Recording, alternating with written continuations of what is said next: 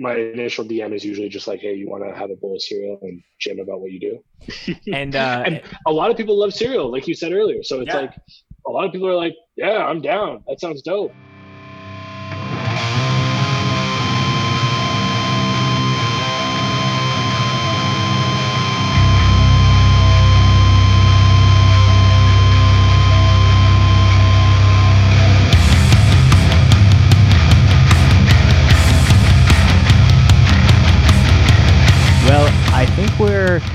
Rolling on all cylinders. So, once again, thanks for tuning in. This is the Scoped Exposure podcast. I am very excited to be sitting down um, with this gentleman on the other side of the screen. Um, Caleb, how about you introduce yourself to the people who are watching and listening?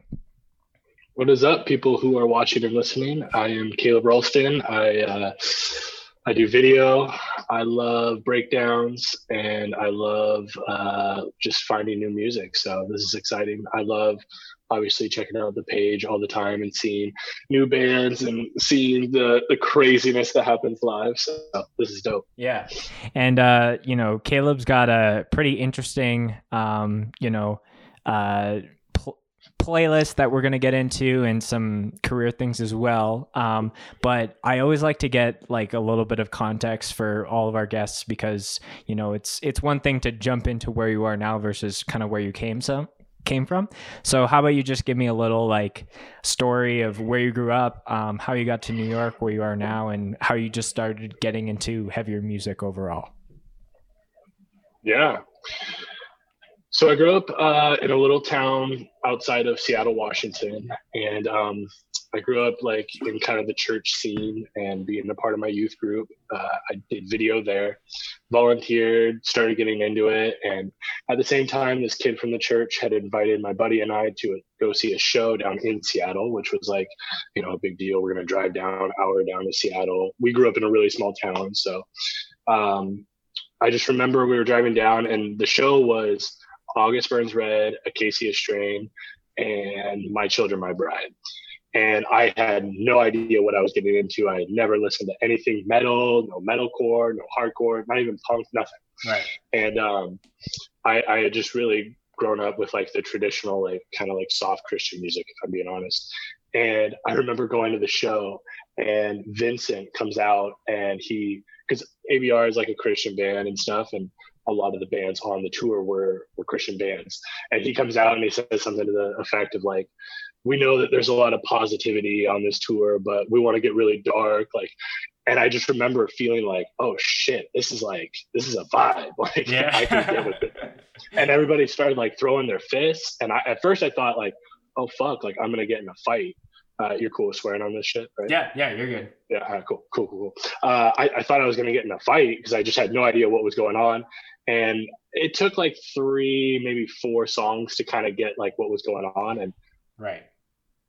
I fell in love. Like I, this, it's not quite as heavy as it is here in New York, but uh, it's it's like a very very intense scene, and I feel like it's um, the venue that I sought out is called El Corazon, and tiny venue, very intimate. It was just a really cool cool vibe. So I was I was hooked from the start, Mm. and um, at the same time I was really into powerlifting, and the two kind of coincide. Like a lot of like metal overlaps with like the powerlifting and bodybuilding world. Mm. Um, so I would lift to a lot of that shit and just progressively got more and more into it. Um, at the same time, was trying to build my video career. So I was working at a couple of different companies. Um, had been following this guy named Gary Vaynerchuk for a long time, and a friend of mine had told me that he was looking for video editors to join the VaynerX, like his whole company ecosystem Right. uh, he has a couple of different opportunities within that and uh, so my buddy told me like hey you should check this out maybe apply and at the time i had stopped consuming his content. He has this whole spiel about like you know stop watching my shit and go make shit. You Yeah. know like you are. Yeah. and uh, like actually doing shit. And um, so i had done that. So my buddy sending this to me it just kind of seemed weird. Decided to go for it hit up his video guy d-rock um, multiple times just kept basically harassing him nicely and Yeah. in, in good taste, you know, not Yeah. being annoying about it, but uh, just worked my face off for the opportunity to have an interview and got the opportunity to get a job out here in New York and moved out here, I think what 2017, I believe. Yeah, um, the fall of 2017, mm-hmm. and I've been here for almost three years now. Yeah, that's crazy. Yeah, and like, so, um, you know, as far as Gary is concerned, like I've I've been, you know, like I can't remember the initial video or the initial piece of content for me when I first was introduced to him, but I've been following his stuff for a long, long time, and then when D Rock was kind of like first introduced as like he's the video guy, and then Babin was introduced, and then there was these other people, and I was like, oh, this is really really cool. Um, how he's kind of empowering creatives, especially on his team, to do stuff. Um, and and then like my first introduction, I think when I saw, I was like, oh, like I'm really vibing with this edit because I could usually tell if like D Rock was editing or if Babin was, and then when your edits started to hit the scene, I was like, oh, like there's some extra flair in here.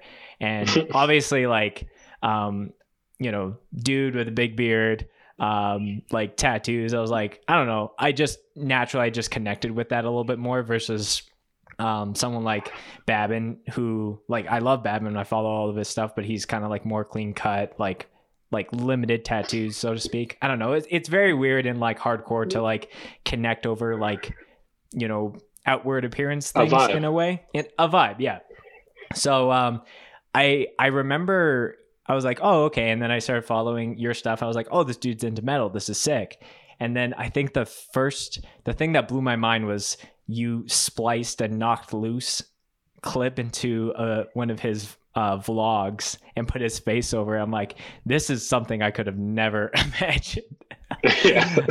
um like like I don't know how much behind the scenes you want to share about like the process of shooting with Gary yeah. um and you know like when you put that in obviously like that's something that you thought would be a creative thing um but yeah like what's a what's kind of like the process with that and and how much have you pushed the the metal or hardcore agenda in uh in the Vayner office uh well first off Gary's the best boss I've ever had in my life. He's the coolest dude. He's real. Like, um, we don't get to put out how much like dope shit he does and like how, like, like that whole clip was instigated because like we were talking. He had been on some business call. I asked him a question for content for the vlog, and he referenced how I love metal and how he doesn't know anything really about the the scene, but how he's really quick at like picking up on trends and understanding subcultures. And he was saying like I could spend two to three weeks like deep diving into it and I would have a really good pulse on what's going on right. and what the right moves are for bands to make, right? And uh and so then I just asked him, you know, like would you be down to jump in the pit with me or something like that? But but that right there to me is like I had always known he was a good guy just from afar in his content, but actually witnessing that he took note that like I love metal and I love this kind of music and I'm always talking about it.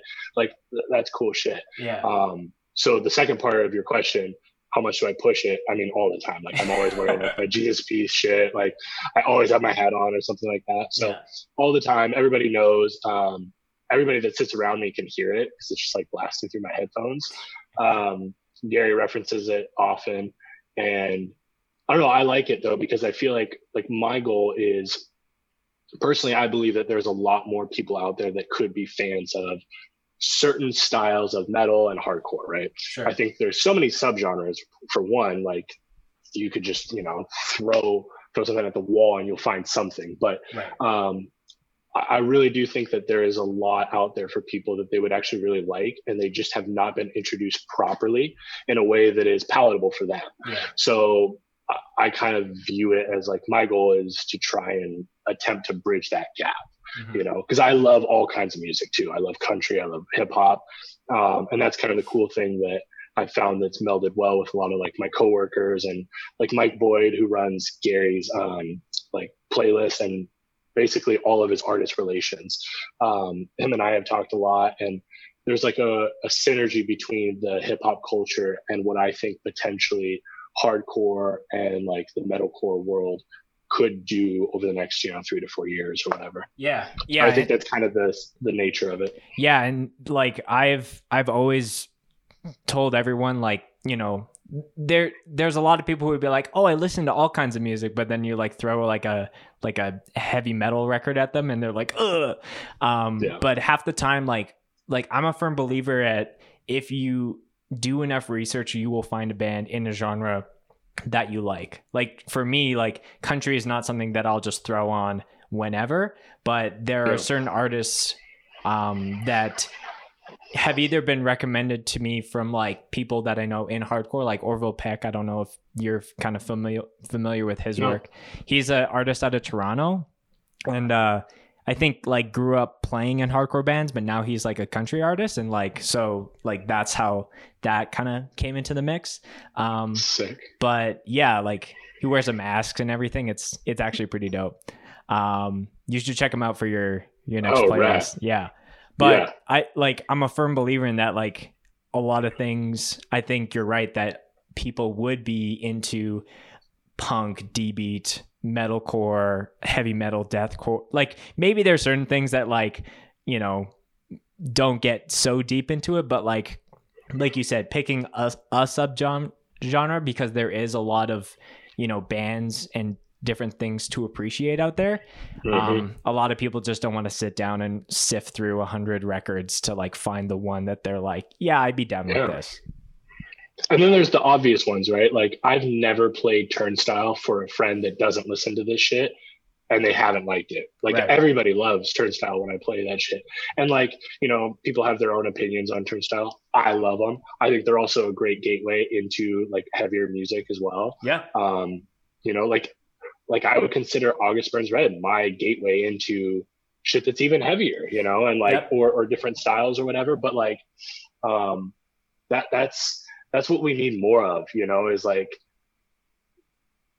a, a, a wider net, I guess, Yeah. while, while still staying true. I, I never want to, I'm never trying to have people like sell out or like lose the, the actual essence of what it is. Yeah. But I just think that there's a better way that we can package it sometimes.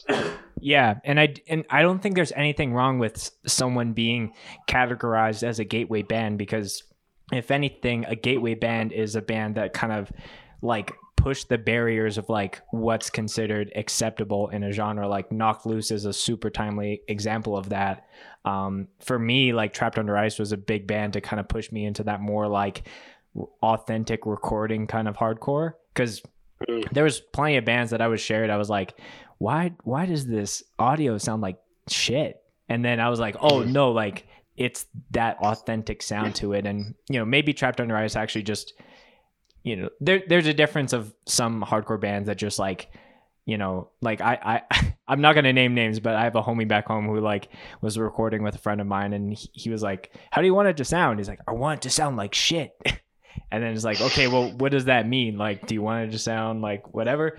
Um, and then when he ultimately like recorded it and it came out, he was like, "This sounds too good." It's like, well, what do you, what do you want to happen? Um, Yeah. but uh, o- overall, I I agree that there is like um some some things. Um, going back, and gateway is relative, right? Gateway Yeah. is relative. Like it, hundred it, percent. like for me, turnstile might be a gateway into what I deem as heavy, but for some people, turnstile might be the heavy, and there might be something that you know, like turnover is the you know, like whatever. Sure. I think it's, it's all relative, you know. Yeah. But but yeah, I love turnstile.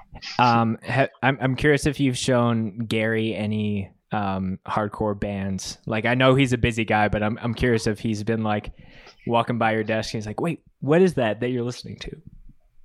Uh, I've never shown him specifically anything. Like I've never like thrown the headphones on him or anything.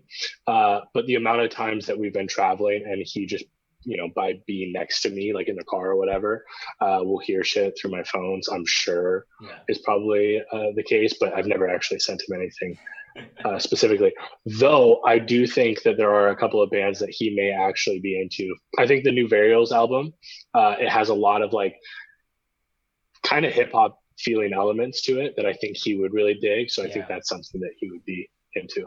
Yeah, you were also you were mentioning via Mike Boyd, like you know how there's a lot of things with like hardcore and, and hip hop that that are connected, and like the the one that I, I can't remember who said it to me, but like one thing is like the fact that hip hop is um, very supportive of like guest spots for like certain things and like in hardcore like everyone's like w- just itching to jump on stage just to do two lines and then stage dive off. Um i don't know if you have any specific like you know even for me like um you know these are bands that i know that you fuck with heavily but like um this is many moons ago but like gideon when they were on their f- second r- album and they were touring around with it um they stayed at my house and uh, daniel who played guitar with them at the time he was like yeah he was like showing me the album and he showed me still alive um, which is like track seven or something. And uh, i'm listening daniel's like doing his vocals i'm like yeah this sounds sick. And then this other guy comes on just so malicious just like i'm like who is this? And it ended up being matt from Kublai Khan and then that's what put me onto that band. So I don't know if you have any specific ones where you had that kind of same connection. One, that is like my favorite thing in the world. I fucking love that shit. Yeah. I have had so many times where the amount, one, uh, I am very new, and this may sound terrible to some people, but uh, to the like kind of more hardcore scene. It's really been in the last year, maybe year and a half, if I'm being real. Um, like kind of the knocked loose varials uh, counterparts was like what got me into it. And i'm slowly trying to learn more and more about it. Right. Uh, so obviously any suggestions you have i would love. But like that was one of the funniest things when i realized who bryan garris was. I was like oh fuck. There's so many tracks that i've seen him like featured on or do a right. guest spot on right. that i just didn't know who he was and i loved what it sounded like. So I, I completely agree. One thing i would love to see if we're talking about like guest spots, I would love to see crossovers. Like I wish our scene would do more of that. I know Volumes uh, in kind of the metalcore world did something with Pouya, mm. uh, or I think that's how you say his name. Yeah. Um, but like I would love to see more of that shit. Like I actually think that like Jesus Piece should really be doing some like crazy crossover shit with some like underground hip hop artists. Um, I don't know if you listen to like much hip hop, but like Scarlxrd is somebody that I really like. He's got like a lot of like screaming, like uh, unclean vocals to his sound. Yeah. I think him with like Jesus Piece or something like that would be nasty. Yeah. Like it'd be brutal. And I re- I remember like it was a few years ago that Gary kind of like as he can in some cases like predict certain things. So I, I remember I don't remember exactly like what video, but he he said in the clip where he was like, um, some rapper needs to do like something with like a country artist or something, and then lo and behold, like a few years later, um, you know, Lil Nas is like literally taking over the world. I think maybe his um, the amount of remixes he's he's done have kind of run its course, but you know, cr- yeah. crazy as far as how that changed. You know, like how that disrupted the the country industry, but also the the rap scene as well. Um, I'm uh, I was something was on my mind there. Um, yeah, there is that one. I'm trying to remember his name. There's uh, there's a a rapper um, who's like from hardcore, and he went on tour and brought a, bunch of hardcore bands. Um, someone's gonna kill me in the in the comments for this. I'm trying to think who who it is. I know uh, that like like what kind of what kind know, of rap are we talking about? Uh like my friend Chad is like really have like he fucks with them really heavily. Um but like he brought on Jesus Piece and No shit. Um I'm just gonna try and scour their Instagram to kind of find it. Oh. Ghostemane. Duh. Oh yeah, yeah, yeah, yeah. yeah. Okay. Yeah, but so because I have to make a cut because I'm going to be embarrassed for me just having to understand who that is. um, but yeah, like, um, you know, stuff like that where Ghostemane is like taking out a bunch of hardcore bands because he gets the culture and, you know, like something, uh, at least when, when Gary was mentioning like, yeah, I can understand it. Like something that I've been trying to do at least with this channel is like, you know, like build build the brand essentially. So not only, you know, starting out with doing sets, but now we're doing this podcast and we got some other things in the mix. Um, but because I because I truly believe that like people that are into hardcore, um, arguably want to like invest large like amounts of their financial earnings into that whether that's through t-shirts flying across the country to go see a festival and you know make friends and things like that while a lot of things are just more of like you know maybe uh, maybe this sounds critical but like other genres of music are just more for like oh i'm just going like i'm paying a an insane amount of money to like go to this show when like i you or i could go to a show like this weekend like no coronavirus in the mix for like tw- 10 15 dollars of that right 100% yeah i think uh i think one thing that's like super interesting is, is what you just said too the price point uh, the accessibility of our scene. But I, I, totally agree. I think that there are a lot of people that, I mean, like me, for example, I'm not like I'm living in New York. My rent is expensive. Like I go to every show I can. I buy as much merch as I'm able to every yeah. time, probably more than I should, honestly. But it's like, I mean, one, I mean, it's fun walking around with like that Jesus Piece hat. I fucking love that. But um, I think also it's like it's important because we are fueled by this music. Like I listen to this shit when I'm not in good places, when I'm in great places, when I'm working, when I'm partying, when I'm just chilling. And so like if I'm going to, I guess, uh, be such a consumer of of the the music, I want to be able to contribute in some sort of way, you know. And I think that there is a large amount of us that feel the same way. Yeah. And and like it is very like you know people like powered in a way like it's not like it's very rare for like you know cities to be handing out grants for a lot of like hardcore related things like you know some people are you know they're able to get things tight enough you know so on paper it's just like a music festival but then it's like if anyone from you know if anyone from like a you know more governmental position is like going to this show that they like signed off like yes we'll invest in this and then saw people punching each other in the face it'd be maybe like eye-opening for them in a way. Um, yeah uh, you, you were mentioning uh, shows in New York and New York, especially for hardcore, is like kind of like a hot spot as far as like um, the amount of tours that will come through, and you know, also just like you know, legendary bands that have come out of that area. Um, do you have any favorite shows kind of pre uh, quarantine because New York's kind of in a weird spot right now?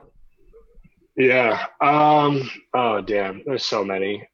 Honestly, I'm in this like weird position where I some of my favorite shows that I've seen have been at like one of my least favorite venues. Um, okay. And I actually really like the venue. I actually really like the venue, other than I'll just say it's the Kingsland in Brooklyn, and like it's a great venue, but there. I mean, it's a little small. I like intimate. Uh, but there's this fucking pole in the middle, man. And like the amount of carnage, unnecessary carnage, not cool carnage, just like, oh, that is a that is a bummer. like right. that you see just like coming out every time is uh, ridiculous. But yeah, like I uh, do. Do you like Bodysnatcher? Do you listen to them? Yep. Yep. I listen to yeah. them. Yeah every time I've seen them come through, I just I love them so much. They're awesome. Uh, I'm a big Varials fan, so I've seen a couple of shows of theirs. Actually, just the the last show I went to right before quarantine, it was like maybe three weeks ago. It was the um, Spite Varials I am um, yeah. dealer tour. That was the Root that, of All Evil tour. Yeah, yeah, yeah. Oh, that was great. Spite, whew, they're they are great live, man. Oh, and Orthodox was there. Right. I, I don't know how I forgot. I love Orthodox. Yeah, that was probably one of my favorite shows actually recently that I've seen. Yeah. Um, we kind of when like things really hit, I I wanted to do like one episode that was kind of like fully focused on quarantine, and I got to chat with um, uh, Andrew from I Am, and he was just saying oh. like that tour was just like he was just having so much fun and so like i think they had to stop in minneapolis it was when like they cut it off um yeah there, there's some funny stories like it's with a couple other people but he told some funny stories um trying to set up shows last minute on the way back to texas and promoters. That's what I heard about. Yeah. Yeah. He he he said um, there was one show that they were going to play with Varials, but they like they opted not to do it just because they had to drive out of the way. And then the promoter actually canceled the show because they put the COVID nineteen virus on the poster. So the the promoter's like, no, not in my place. Um, yeah, so that was pretty funny. But yeah, um, yeah, and that's like that's one thing at least for, for like Western Canada, um, is like we don't get a lot of those because it's like it's harder to route up. But like, man, if I I lived in New York, I'd be going to every show that I could imagine. Um, Yeah, it's it's unreal. A- And the thing is that I need to tap into better is the local scene. There's so many amazing local bands that I need. My my schedule is pretty crazy with work, um, and obviously right now we're locked down. But uh, as soon as this lets out, like I'm fiending for some shows. yeah. Yeah, Yeah. Yeah, and I think it's kind of like in that progress where it like it starts with like a bigger show and then like you like it always takes like one person to be like, "Hey, you know, this show is happening, like it's my friend's band or whatever." And then that kind of gets you introduced to all these people and then you're just in the mix. Um absolutely. yeah. Um, so to kind of change gears just a hair here, um, you have a a Spotify playlist that you update every week, so to speak, Yes. um, yes. called Cereal. And uh, yes. As soon as you announced that you were doing that, I was like on board immediately, just as far as how you were like branding it, but also just like, you know, anything like hardcore related on a creative side is like 99% of the time I'm going to fuck with it. Um, Yeah. So can you talk to me about like how that came to be? Um, and like maybe some of the, cause you do like, a when you do an announcement video for the new playlist, you've sometimes filmed in some like public settings. So maybe Yeah. talk about the origin and, and how you wanted to like, you know, the vibe that you wanted to have with it. Yeah. So the ultimate goal is I. Uh, it's such a strong statement, but I personally believe that bands in our space fuck up massively when it comes to uh, creating awareness around their music. Strong statement. It's all with love because I love this scene so much. So my goal is, uh, and it's an audacious statement because I've put very little time into it right now, but my goal is to build a playlist that I'm able to promote like I'm a band and create content to build something up in order to create somewhat of a blueprint for other bands to you know maybe work with me in the future on or just apply themselves just by watching what i'm doing. Now currently i have very little time due to my full-time gig. Um, but like as i get more and more time I, I think that i'm seeing like in the next couple of months uh, i'll be able to have a little bit more time for cereal and like some other side projects. So i want to actually ramp it up to where it's something where i'm actually putting effort in.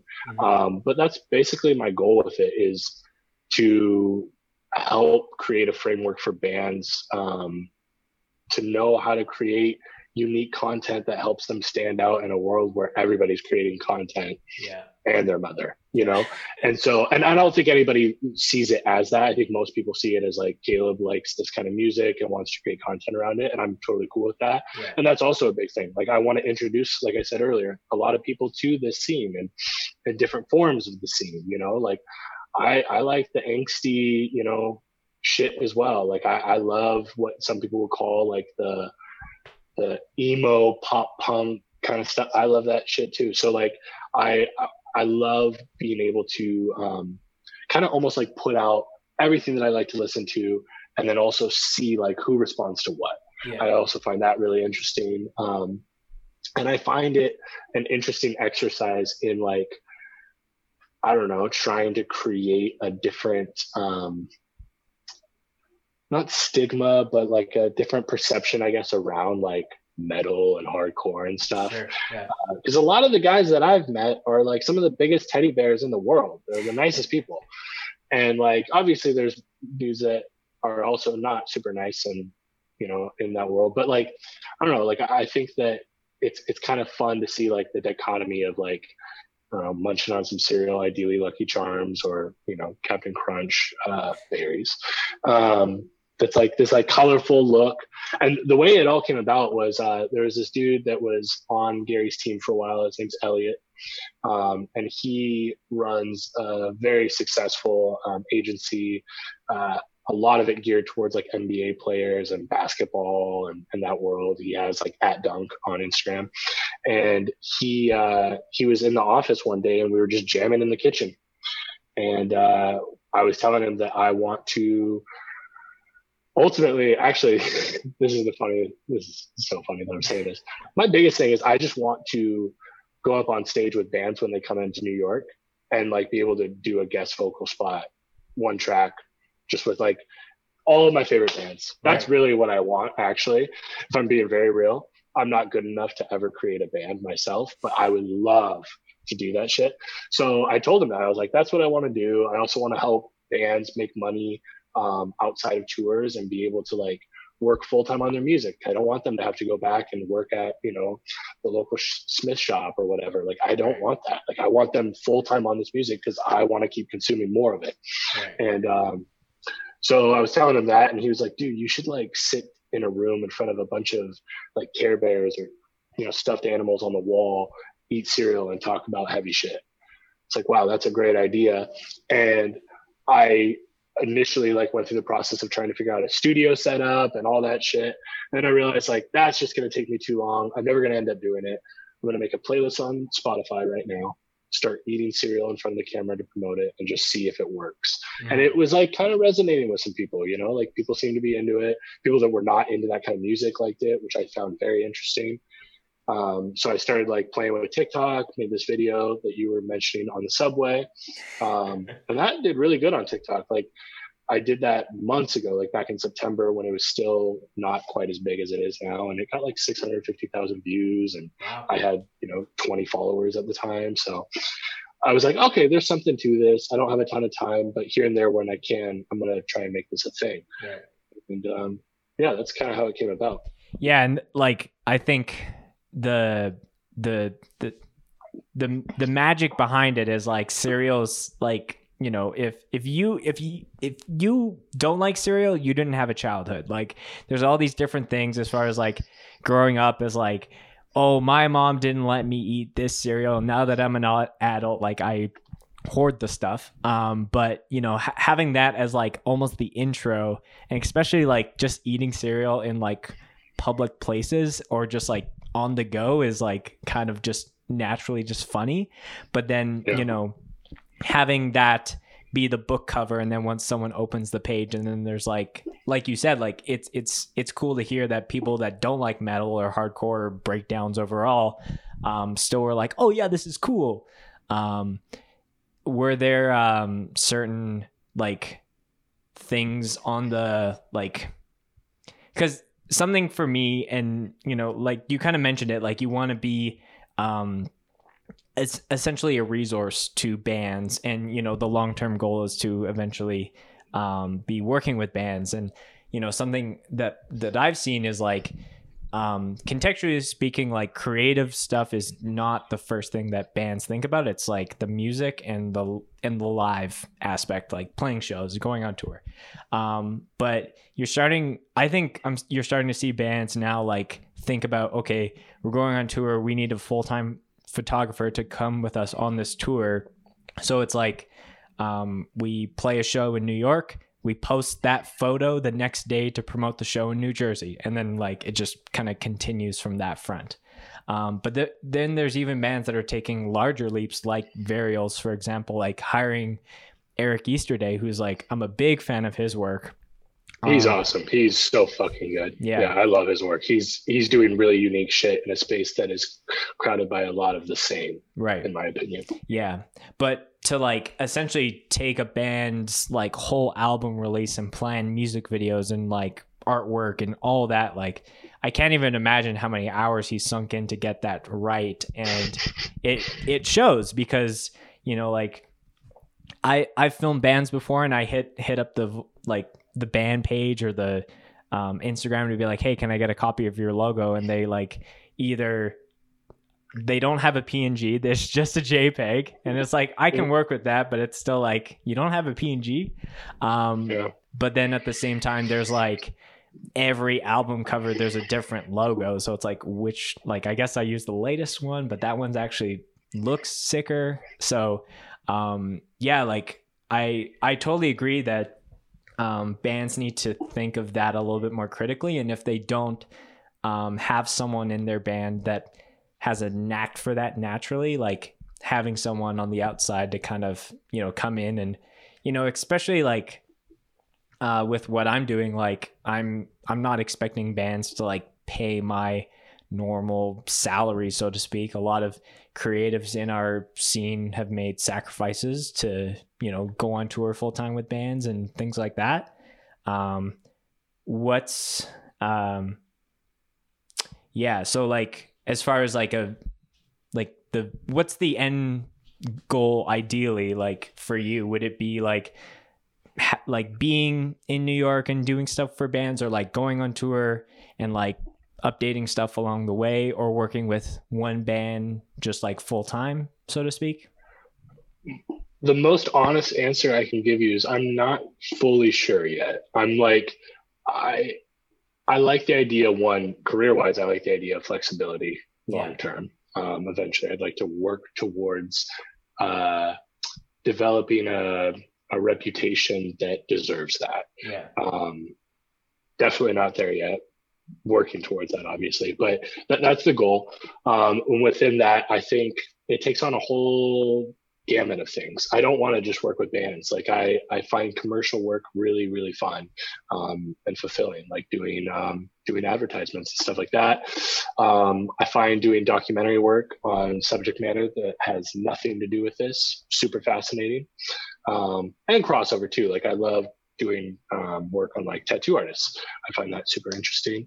Um, but yeah, career wise, I'd like to just like kind of jump around and be able to do whatever I want. yeah Within this scene, what I would love to see is, uh, I think that the the unique thing that I've been able to, I've had the fortunate opportunity to pick up on from working on Team Gary and following Gary around is kind of like I've always been the video guy with a little bit of like a business kind of branding, marketing kind of mind, but not much, yeah just like a little bit, you know, or whatever. But I think one thing that's really cool is I've been able to see how he, you know, in glimpses here and there of how he operates and things that I want to be able to pull from that. Mhm. And one thing that I'd really like to see is like bands thinking about how to make like merch, for example. I'd love for our scene to completely rethink merch, like scrap everything we know of it and think of it like they're a clothing line. Like Yeah. Varials, I think they should be a clothing line, not like they're dropping merch for a tour necessarily.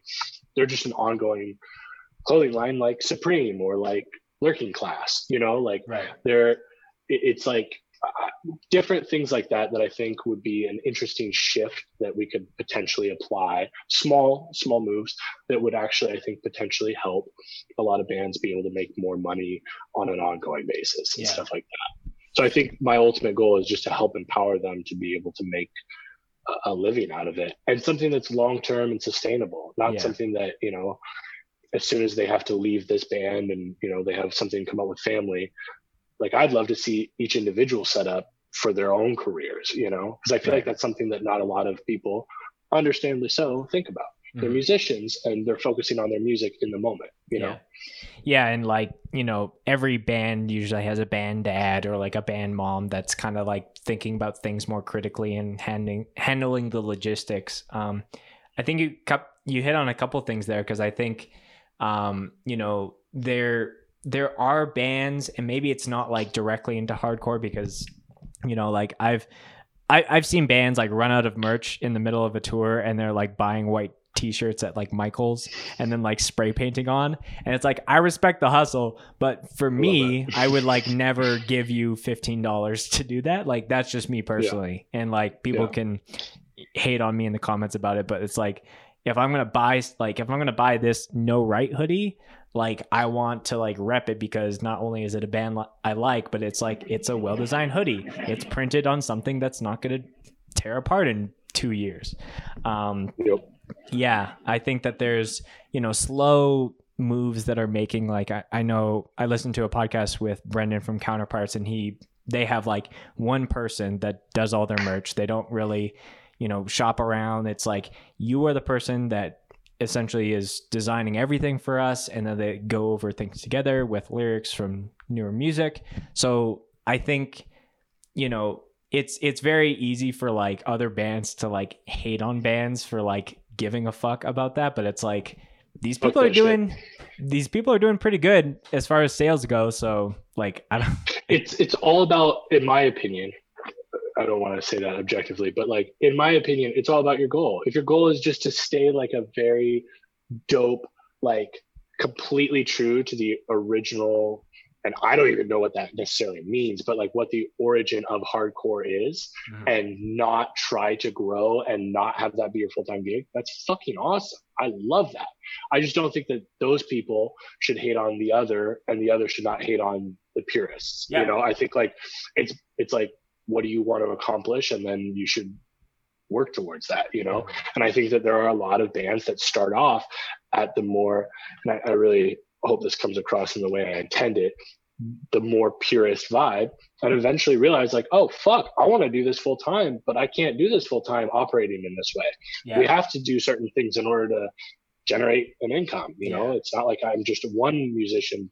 There's five of us or whatever. You know, so yeah. like, it. it I, I, think. uh yeah, I, I agree with what you're saying basically. Yeah, and like, you know, something that, you know, going back to Gary, what he said is like if you work hard enough, you could find a, a, way to, you know, if you have a passion about something, you can make a, a living around it. Whether that's like, you know, you know, he's famously said things like Smurfs or whatever. But you know, I, as far as like how that's applied to me, it's like I know, you know, if I was just a hardcore entity, whether that's just doing videos and podcasts and drum cams and, and a bunch of other ideas I have, I ultimately know that's not going to make me millions and millions of dollars, but I know that if I work hard enough and for long enough, um, it could potentially get to a place where it could, if anything, like substitute a lot of the day to day stuff that I need to do to make a living. Um, but I totally agree that there are some bands that are like maybe just in the mindset that it's like it's hardcore, it's not going to put a dime in my pocket, um, and I'm just going to do it to do like and if people just want to do that to hang out with their friends and go on tour like you like great rock on. Yep. send it brother. But if you know if you look like i look at a band like code orange for example like starting so so young and just like they are at that level where it's like this is their full-time thing they worked on an album for two years like they didn't have to work on the album like as far as i know they didn't have to work on the album and, and go sling coffees at a at a barista gig or whatever. So, you know, um, there's th- lots of those growths. Um, going we, real quick, when we talk yeah. about adapting quickly and being good on on social, I don't. I wouldn't necessarily say like I, I think that there's a lot more that they could do with like their socials or whatever. That, but their live stream was brilliant, and they did that so fast, and I was like, yeah, that was so sick. Mm-hmm. And I'm sure you've already talked about that with like a hundred different people because they obviously already hit the waves a while ago. But just just to mention, like that was so cool to me, and I love how quickly they did that. And I really, really hope that more bands figure out a way to do something of that nature. Yeah. Yeah, like I I know a huge part of that was like, you know, like reaching out to people like Sunny from Hate5six to like help yeah, on the yeah, yeah. on the technical side of those things. Um Do you know him? Uh yeah, like I actually got to meet him in uh, 2019. He came up for the fest that I filmed here. He was also filming it. Um it was crazy. He like he's like check this out. He opens up his laptop and he starts like signing into his own personal server and showing me how he has things set up so everything's automatic. I'm like, you That's are wild. not human, dude. You are a, you are a machine. Um, but That's yeah, he's a good he's a good dude. Um, and you know, like especially like because of what I do is like it is directly inspired. Like he is the reason why I'm doing that. Um, but I can also count on like two hands the amount of people in the world that I that I know of who are doing this like so full time. Um, but yeah, like it is like you know i've gotten messages from people. We're slowly trying to get things figured out um because it's all it's always like hey can we do this with this band? But they're not practicing. So there, there's a lot of things but um if anything this whole quarantine is hopefully not uh it's it's forcing bands to write more music which is exciting but it's also maybe pushing them to have other things. Um you know like one thing off the top of my head is like stick to your guns. Just prior to um this whole pandemic, they launched a band podcast. And um, you know, I hadn't I didn't listen to Stick to Your Guns in like a number of years, just, you know, not like my go-to band, but like they were talking about like old days when they were on the road, like a 10 year anniversary when Hope Division came out and just like how things you, know so like things like that it's like okay this band can't tour anymore but they already have this like podcast platform that they can like communicate versus like just starting from scratch so That's so sick. yeah um, yeah, hundred percent. so quickly going back to your uh your cereal um like i'm not even sure what to call it your cereal platform. Um Yeah. you're also doing some video stuff as well. And uh you interviewed matt from Kublai Khan uh and you guys ate cereal together which i thought was so so funny. Um and then like i think the teaser clip was him being like i'm drinking milk and i have to play in 15 minutes. Yep, yep. um, I'm just kind of curious on what your initial DM to them was, and if they were like so gung ho, or if they were like a little confused at the beginning, like you want to you want to eat cereal with us in the in the van. Let's see. Matt is no longer on Instagram, I don't think, right now. Let me see if I can find the DM. Uh, but essentially, it, it was a lot easier, obviously, after the first one. So, like, I had my videos of me eating. I, I can't find it, but uh, I, f- I had my videos of me eating cereal, like on the subway and stuff like that, right? So, the the general concept of like me eating cereal and music was kind of easy for them to get, and I would just say, "Hey, do you want to eat a bowl of cereal and just jam about what you do on camera. And he said yes. And as soon as he said yes, I was like super grateful. Um, and it, it, it, made it so that like now I'm able to reach out to more people and, and say the same thing, but there's like a, a tangible thing that they can see of like, oh, this is what it's going to be. Yeah. Um, so currently I have, um, let's see, Dan from Gideon, Adam from Orthodox, and then Ryan from Fit for a King, and then I'm trying to figure out a couple more. I've literally had uh, the Dan interview since like November. Oh, okay. I've just been like this quarantine thing is terrible and it's awful. COVID 19 is horseshit. But for me personally, I have not currently had any friends or family affected by it. And it's kind of been a blessing being locked down and having to edit more. Right. Um, I just have more time. Like, first of all, my commute to work is two hours round trip every day. So that's two hours of editing that I get right there. So, so yeah. Um, but my my initial DM is usually just like, hey, you want to have a bowl of cereal and jam about what you do. And uh, and a lot of people love cereal, like you said earlier. So it's Yeah. like a lot of people are like, yeah, I'm down. That sounds dope. yeah. And and I'm also trying to ask, uh, I think, slightly different questions than um, than like your typical than the typical interviews that I've watched, and I've seen them all on YouTube of like like the shotgun mic, the you know or whatever that the person's holding backstage, which I love, but I I like I couldn't compete with that because one I don't know the scene like you do. Like you are like an encyclopedia. I can already tell in talking to you. I don't, I'm not there. I'm still in the process of learning. You know, I've only been into like, like I got into metalcore when I was like 17 and I'm 20, 26 now. So like, that's like what, nine years. So like not very long. And I'm just now discovering hardcore. So I kind of go into it with like an angle of, of ignorance. Um, but I think that's good because it's like actually kind of helping me carry the the new or undiscovered viewer along with me on that journey, you know? Yeah. Um, so I kind of had to take the other angle of like, you know, asking people what they're binging on Netflix and stuff like that. Yeah. But like some of that Uh, stuff like is nice to kind of break quick, it do you mind? real, real quick. I'm sorry. I just uh, I have to post on TikTok for Oh. Gary real quick. Yeah, post Sorry. away. No, that's totally fine. It's Yeah. literally just gonna take me a, a quick second. I was like, oh, like I didn't know if you had like a, oh, like that's the max amount of time that I'll talk to Spencer. Oh. Fuck no. Yeah. No, I just uh we just recently upped our uh, daily posting level to five clips a day on TikTok. So I am currently doing all five of those posts. So what I do is I um Yeah, narr- narrate it for you. me. Yeah. um, basically upload the clip, right? And right now it is processing. So I just go back and forth between the me button and the um, what inbox until it refreshes, and then I just copy the link and send it into our uh, our like team WhatsApp thread. Right. So Crazy. literally, just, boom, there it is. Yeah. It, Yeah, it's, it's crazy, man. It's freaky. It's so freaky being the one that's like posting it. Like, it's an amazing opportunity, and I'm beyond grateful. But it's also kind of scary. right. You're like, have I spelt everything correctly? Like, Well, and oftentimes it's him actually providing the caption for it, right. which is crazy. yeah. Uh, Yeah, it right, is- cool. Yeah.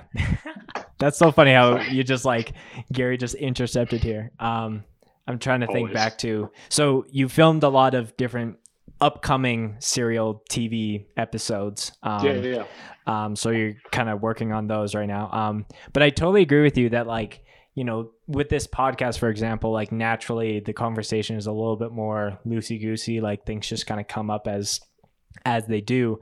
But yeah, like you know, gr- like growing up and watching interviews of bands that I loved, it was like kind of the same kind of questions.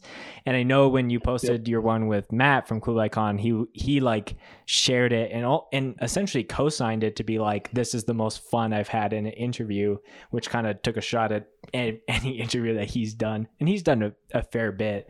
Um, but I but I agree that you know, you know the the communication is ultimately the thing that is trying to do it. But you know, s- some things like uh, I know I can't remember who the publication that does it, but there's like a rig run rundown, and it's like it just feels so forced.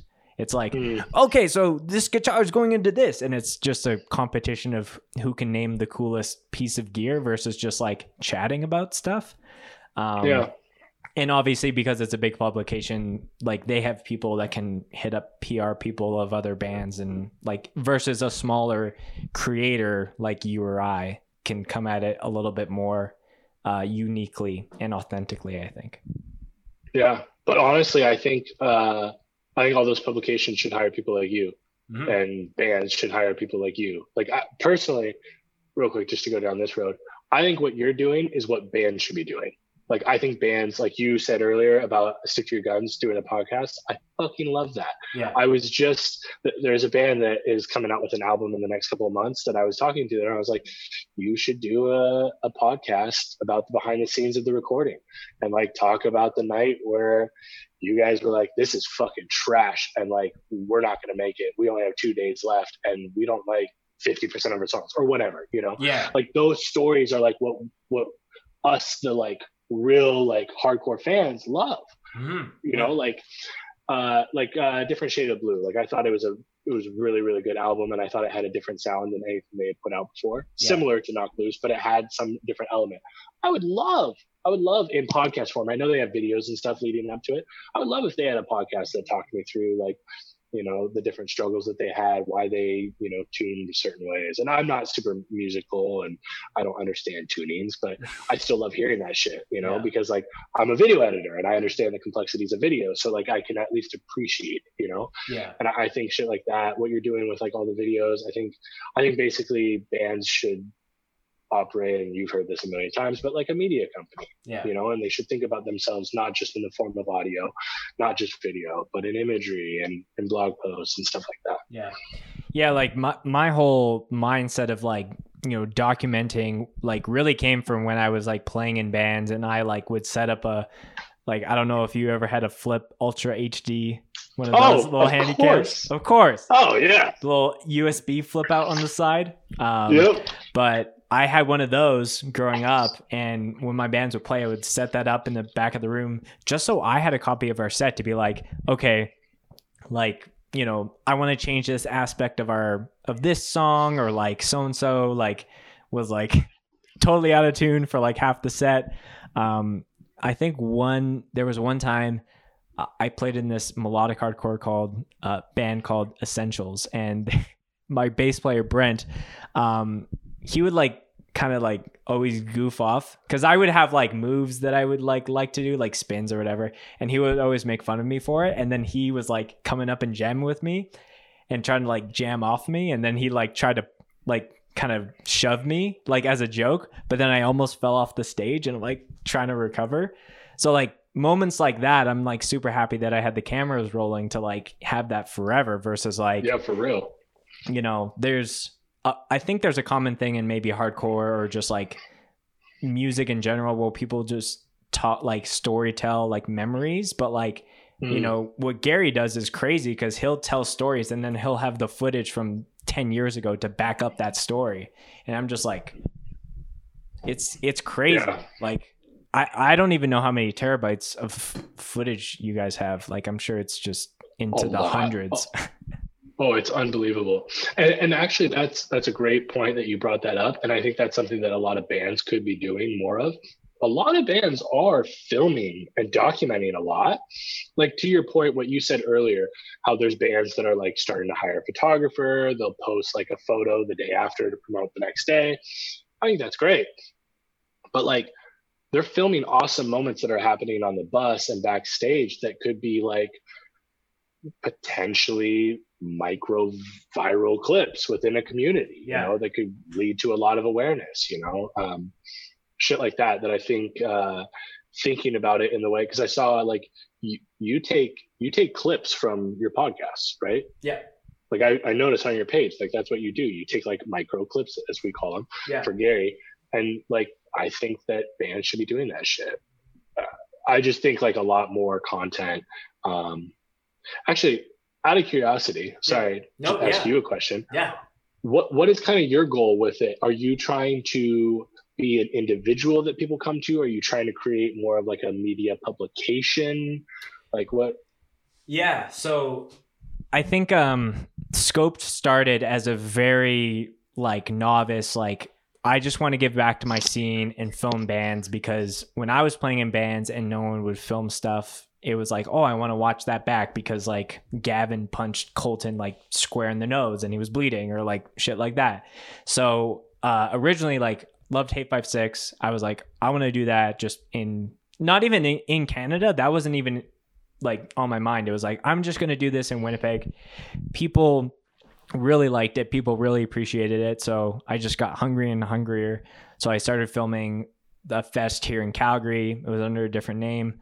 Um, and it, it's just kind of exploded. And then like with other ideas as far as like you know i i love podcasts i would love to interview people who are into this music bands record labels like other archivists or photographers like the the hunger for that just started growing and growing and so um i think the like it's kind of what you said it's like i'm still figuring it out but like yeah. in in a 5 years time like i would be like i think scoped is kind of transitioning from being like a video channel and more being like a brand. And saying it's a brand opens it up to being like we can sign bands we can book tours for bands like we can have a studio where we can do podcasts and like you know fly in people um, but we can also like have that as an office space or um, and i'm just kind of jamming like there might be people like well these are really ambitious goals spencer but i really believe like there's something here as far as filming bands and documenting the process of certain bands because you know Gary Gary's been really influ- influential in the channel whether that shows or not but like I really believe that like a set that I film of a band could really pop off in like 5 years time when that guitar player ends up starting like the next band. Um I should send it to you cuz you're a big Jesus Piece fan but Aaron um, shared like a cell phone video of like their very first show and like no one's moshing. And i think the caption is like yo this is a clip of my first band. We don't have a name yet. And i was just like this is like wow. to me that's such a rare find. Like that's so cool. Um, but i totally agree that like bands who go on tour always have it as an afterthought and they f- fully rely on the serendipity of like a photographer being there and posting it the next day to promote the next show. You know what I'm saying? When it's like, totally. and to no fault of their own, they don't have the money to be able to afford somebody of your caliber. You right. Know? So there's there's the the disconnect of like we have to figure out how do we generate enough money for these bands in order to compensate somebody of your caliber versus yeah. just the you know yeah. you know what I mean? Yeah, and there is a weird like I think you know things are shifting maybe in a way where it's like bands are going to maybe like front that money because like lots of band like bands have fully accepted that going into a studio and like having a proper studio experience is going to create a better record for them but ultimately that's going to like you know you're hiring the person and then if that person isn't in the studio that you want to record in usually it's a studio fee and then there's mixing and mastering and the list goes on and on um, artwork um, but like usually that's the big ticket item and then anything on top of that it's like oh we we don't have money for media but then it's like yep. all you have to share is your music but if you have photos to post with the to promote the music and videos with the music in them. And live performances like i could kind of like just ramble on this for for hours and hours because i i fully believe that like if you're a power violence ba- band there is no shame in like actually taking a step in towards a more modern media direction. Like fuck wh- whoever like gives you crap about that because like it will do things like there's been lots of bands that I film they have no social media at all and because it pops for us online like people are like like I'll shout out uh, Chain of Command, this straight edge band that I filmed in uh, Minneapolis. Like no social media, people were like, this is so like this this shit is popping. And then they were like oh crap we need to make an instagram page now so we can share this set.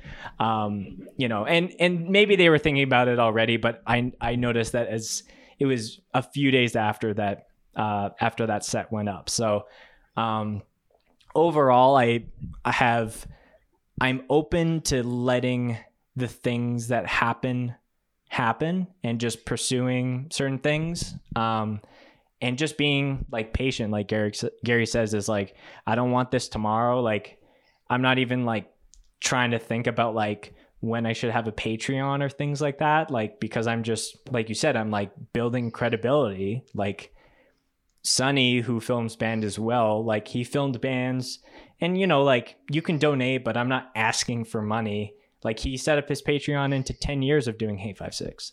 So mm. who am I to like be three years into scope and be like, yeah, so can you give me a monthly subscription? You know, it doesn't make sense in my opinion. Mm-hmm. Yeah. Yeah. He has a paywall set up. So how he has it set up is like people can be a patron and get certain privileges with that. So the content will always come out, but as far as people voting for sets, getting early access to sets, um, voting for certain bands to be multicammed at festivals because obviously like just doing that for all of them is kind of tedious Not as far as yeah. it it's a lot easier to share a, a single cam set like what I filmed is what I got versus like I have to cut between two cameras. It's an it's an extra step as you as you know. Um so it's not necessarily like and it's the same for scoped when whenever that happens like it's never going to be um you have to pay for the content the content will always keep yeah, coming yeah. but there if we had some kind of consistent like money that was coming in it's like okay now we can like fly to other places in the world to film more bands we can you know get better equipment to like do cooler content pieces with bands you know fly people out to Calgary to do podcasts. Um, so that's kind of at least on my mind. And uh, I shared it all with you because you asked. That's awesome. I Yeah. love that. That's rad. yeah.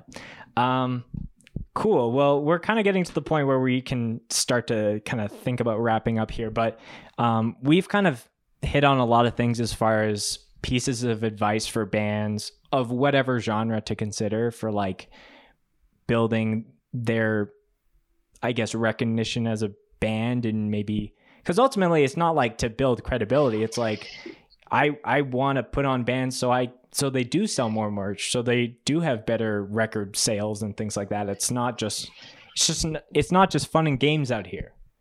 Um, Right. So what would be you know if a band doesn't really have anything as far as like a, a person on their on their team that has a social media mind what in your opinion would be like the first steps to take Go in on personalities and whatever that means. If it's, you know, Jim who's really quiet and won't say shit and is always drinking a fucking stout in the corner.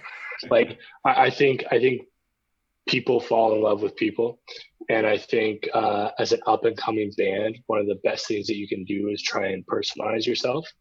Um, I think I think mystery is cool and all of that, but I think right now we're living in a time where that just doesn't work um, as well for an up and coming band. I think you earn the right to be mysterious. I think Code Orange is like um, they're one of those bands. They've earned that right, and there are bands who serendipitously go through their career being that way, and they just hit amazing spots. But I think I think for the majority, it takes a lot of work, and I think like.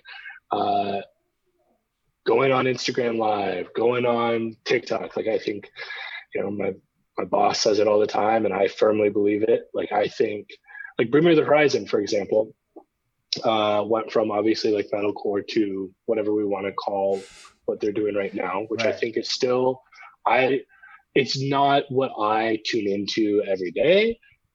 There are certain moods where I'm like really into it. Also, they're making they're making dough. They're doing this for a living, and they are hitting way more people than I will hit. You know, so like mad respect to them. They had a song that was trending on TikTok. That's huge. Hmm. I think that there should be way more bands that are fucking with TikTok. Not embarrassed about the fact that 10 months ago it was junior high kids.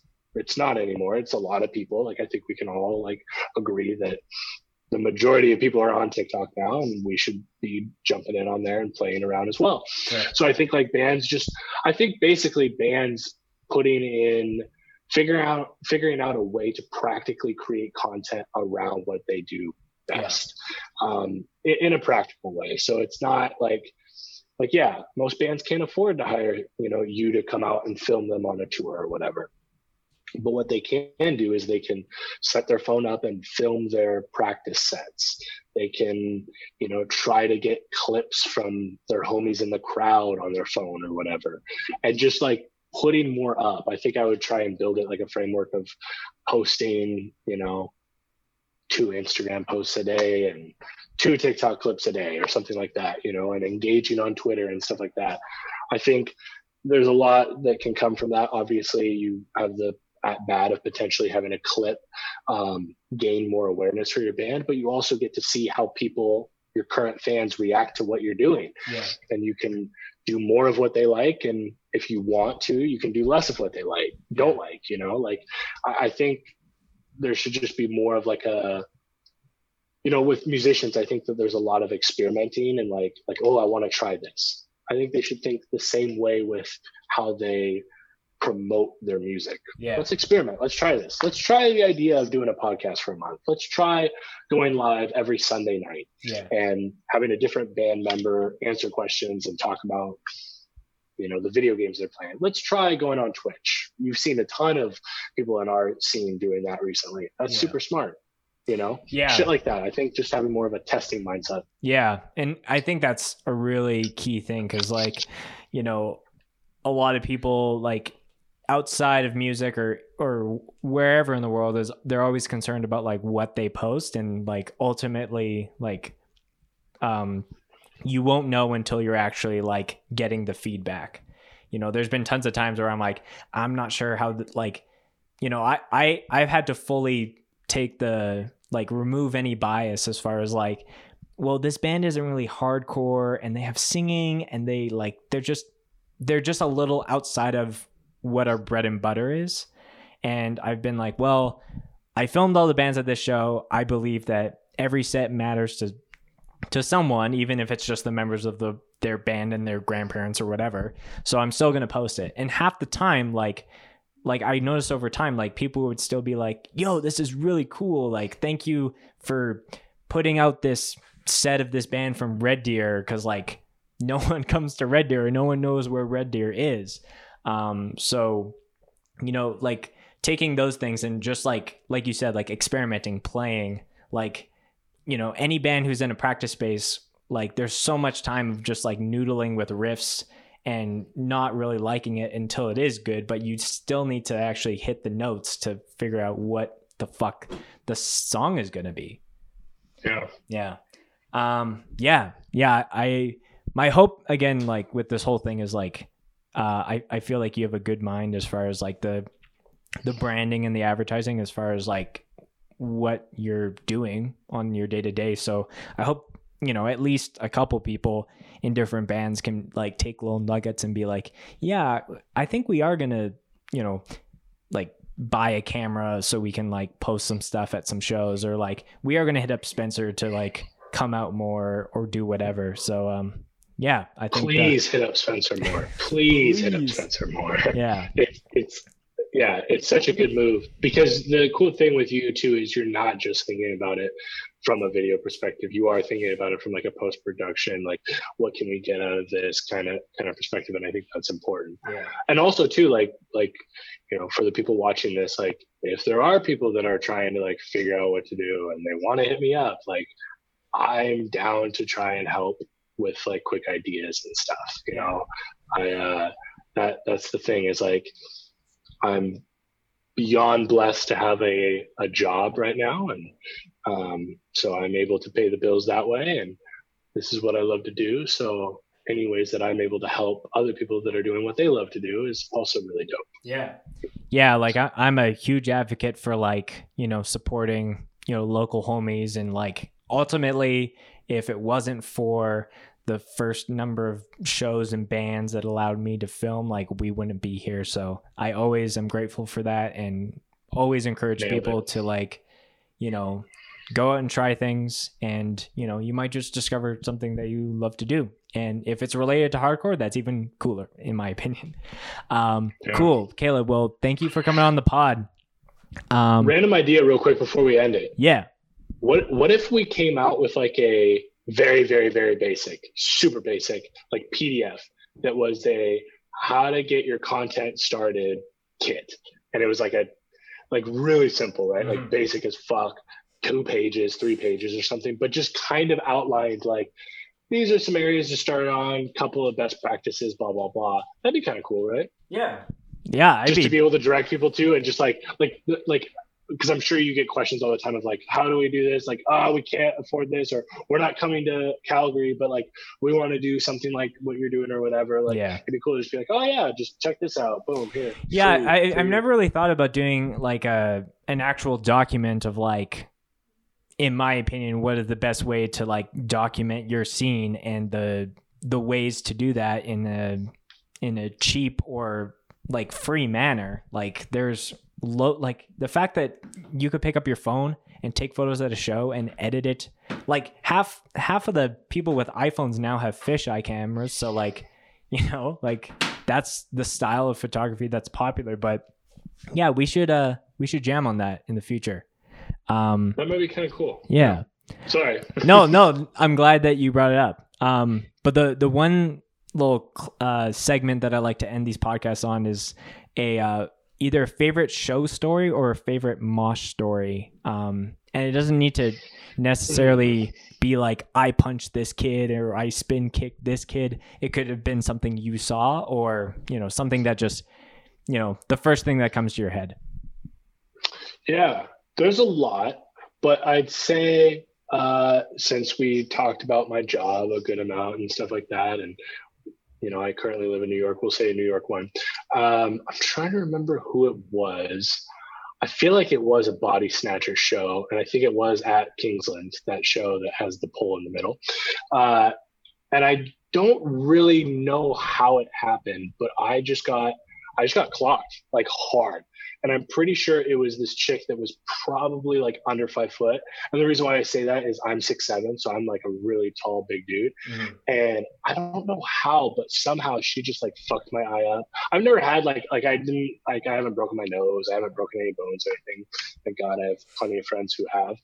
Very grateful. Yeah. Uh, but like but uh, yeah, she fucked my face up. Didn't realize it. Didn't realize it the next morning. Uh, just kind of stumbled into work, honestly, and was filming Gary that day. And we had like this meeting where we were going. It was some business meeting that he had. And usually, what happens is like I follow him into the room, right? So he'll be meeting with like two or three people, and then there's me, this like really tall dude trying to look this, you know, invisible in the corner or whatever. Right.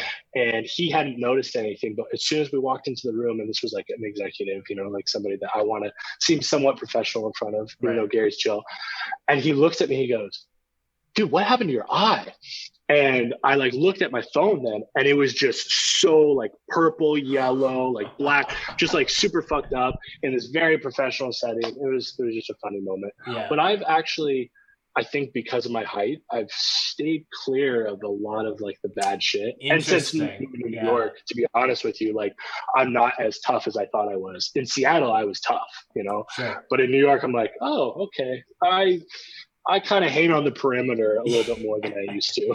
yeah, yeah. I, I've heard some stories from like even like shows in like Chicago, and it's like scary, scary times as far as uh, the level of. Uh, ass beatings that happen for those Dude, shows. It gets violent, man. It gets really violent, yeah. and um, it definitely depends, obviously, on on the bands. But any of the beatdown bands uh, that come through, it gets pretty fucked up. yeah, that's for sure.